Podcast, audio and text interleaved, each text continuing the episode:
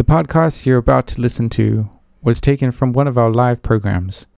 If you don't already listen to Radio Maria Live, you can do so on DAB in selected regions of the United Kingdom or by downloading the app. Just search for Radio Maria Play. All the Radio Maria podcasts are conveniently stored on this app. We'd like to thank all our listeners who support us with monthly donations so that we can continue to be a Christian voice by your side. To find out more about becoming a monthly supporter, visit www.radiomariaengland.uk.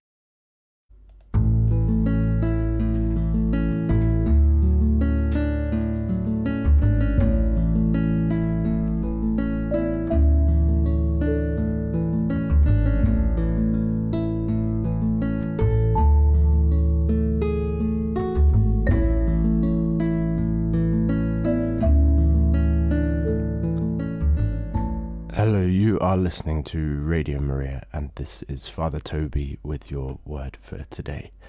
And the gospel today is taken from Luke chapter 21. Um, but because I sort of uh, repeat almost the entirety of the gospel in my first couple of paragraphs, um, I'm not going to uh, read it uh, once and then read it um, uh, almost immediately again. I'm just going to get straight into the meat of uh, today's word for today. And I don't think it's an exaggeration to say that no figure in human history has a legacy as contested as that of Jesus. And it's also not a recent thing, this debating of his legacy. Right back to the letters of St. Paul, the writings of St. John, and the book of Revelation, we can see a temptation to distort, to twist, to downplay, in a whole manner of different ways to turn the teaching of Christ into something more palatable to our ears, to turn it into something more palatable to the ears of those to whom we are speaking, or to make the words of Christ serve our ends. And I know to some of you there will be great concern about what is going on at the Synod um, at the moment, and a worry that uh, this is a dilution or distorting of Jesus' words. And to others, there will have been genuine excitement about what was going on at the synod and is still to go on. You'll see it as a great listening exercise and an openness to the Spirit. And I even think it's possible to be both, to be concerned and excited at the same time. And you can hear the words of today's Gospel from Jesus Take care not to be deceived, he said, because many will come using my name and saying, I am he, and the time is near at hand. Refuse to join them. You can hear those words and worry about some of what is going on in the church. And then you can hear his words that follow. And when you hear of wars and revolutions, do not be frightened, for this is something that must happen, but the end is not so soon. Then he said to them, Nation will fight against nation, and kingdom against kingdom. There will be great earthquakes and plagues and famines here and there. There will be fearful sights and great signs from heaven. You can hear those words and you can be worried not just about the church, but about the end of times. And into these potential uh, fears and also excitement, I want to encourage you to read the reflections of three wise and good bishops who've recently returned from their synod and have shared some of their reflections with us about the synod. First, um, Bishop Robert Barron, um, probably the best known to, to all of you. Um, then also Archbishop Anthony Fisher, um, the Archbishop of Sydney.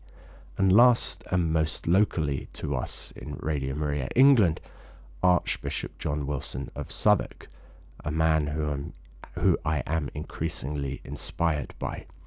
And I want to share with you today a section of his reflection on the Synod and a tension that we may experience in our own lives and in the teachings of the Church. So, Archbishop John writes Sometimes there can be real or perceived tensions in how we experience the relationship between truth and love. St. Paul expressed his own frustration about trying to do what is right and avoid what is wrong. In God, love and truth are not disconnected or in opposition, but held as one. They are united in how God has spoken to the world and revealed through Jesus Christ the truth about the human person.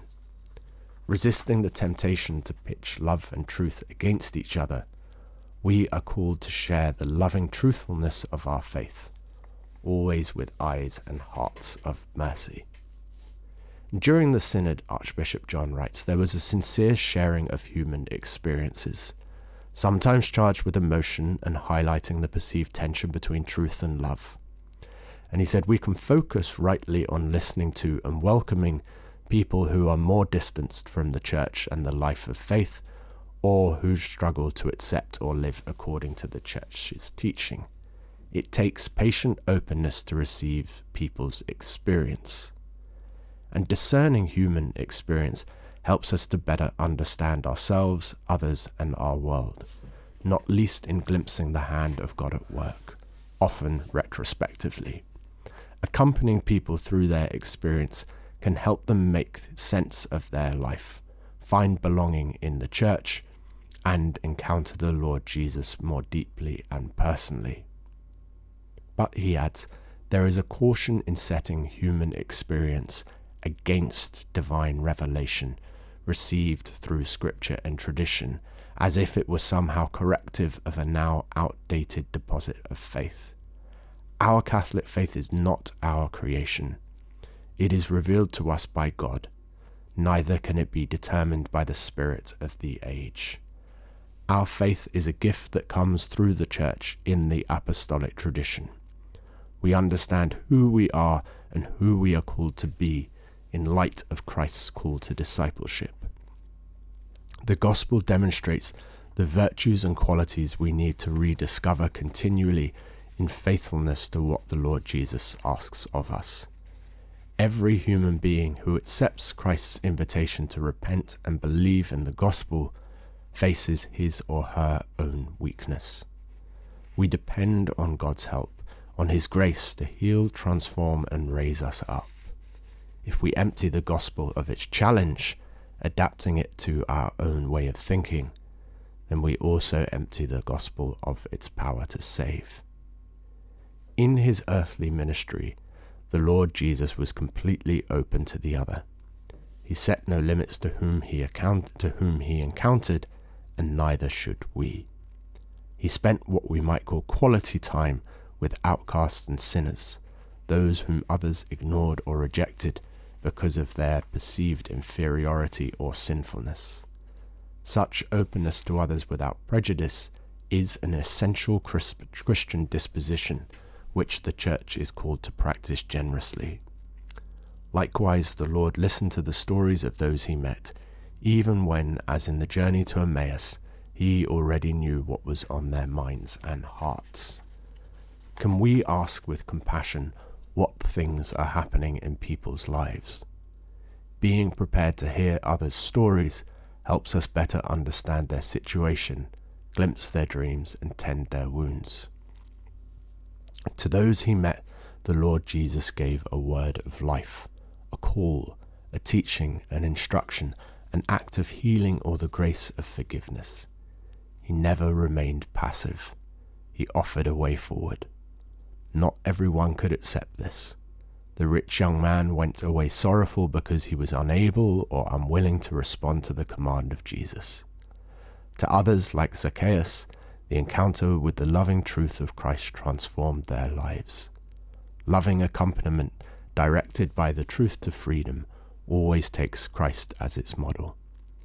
The gospel is inclusive because the invitation to follow Christ is extended to everyone without exception. We have been created with the gift of freedom so that we can genuinely respond in love. We can choose to accept the Lord's invitation and so find our joy in Him. Or we can reject His invitation and go away sad. Christ never rejects us, but neither does He force us into discipleship or hide from us what this entails. The Church's mission, shared by the whole people of God, is to support and encourage people in saying yes to Christ. There is divergence for some in understanding or accepting what binds us in faith and how we interpret the truth authentically. The synodal process has created a, climate of expectation. Some people look for radical change in the church's teaching on specific issues. Others want a more participatory approach to ecclesial ministry. As we discern what this means, we cannot dislocate truth from love or love from truth. The Lord Jesus meets us where we are, but loves us too much to leave us there. Um, you can go on the uh, website of the Archdiocese of Southwark and read the entirety of the Archbishop's reflections there. Um, I really encourage you to, to do so. And uh, let's give thanks and uh, give our prayers for wise and holy pastors like Archbishop John.